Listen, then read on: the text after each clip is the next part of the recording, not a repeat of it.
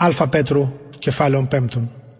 Πρεσβυτέρους τους εν ημίν παρακαλώ, ο συμπρεσβύτερος και μάρτιστον του Χριστού παθημάτων, ο και της μελούσης αποκαλύπτεστε δόξης κοινωνός. Ποιμάνατε το εν ημίν πίμνιον του Θεού, επισκοπούντες μη αναγκαστός αλλά εκουσίως, μη δε εσχροκερδός αλλά προθύμος, μη δος κατακυριεύοντες των κλήρων, αλλά τύποι γινόμενοι του ποιμνίου, και φανερωθέντος του αρχιπίμενος κομιήστε των αμαράντινων της δόξης Στέφανον. Ομοίως νεότεροι, υποτάγετε πρεσβυτέρης, πάντες δε αλλήλεις υποτασσόμενοι την ταπεινοφροσύνην εγκομβόσαστε, ότι ο Θεός υπερηφάνης αντιτάσσεται, ταπεινής δε δίδωση χάριν. Ταπεινώθητε ούν υπό την κρατεάν χείραν του Θεού, ή να ημάς υψώσει εν καιρό. Πάσαν την μέρη μναν ημών επιρρύψαντες επ' αυτόν, ότι αυτό μέλη περί ημών, νύψατε, γρηγορήσατε.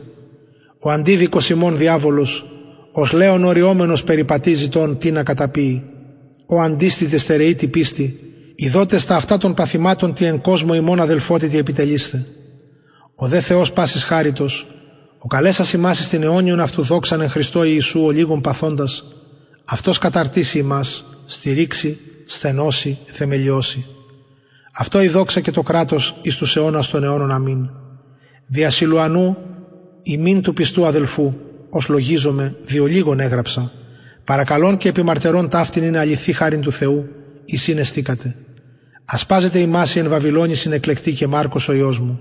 Ασπάσαστε αλλήλους εν φιλήματι αγάπης, ειρήνη μην πάση της εν Χριστώ Ιησού. Αμήν.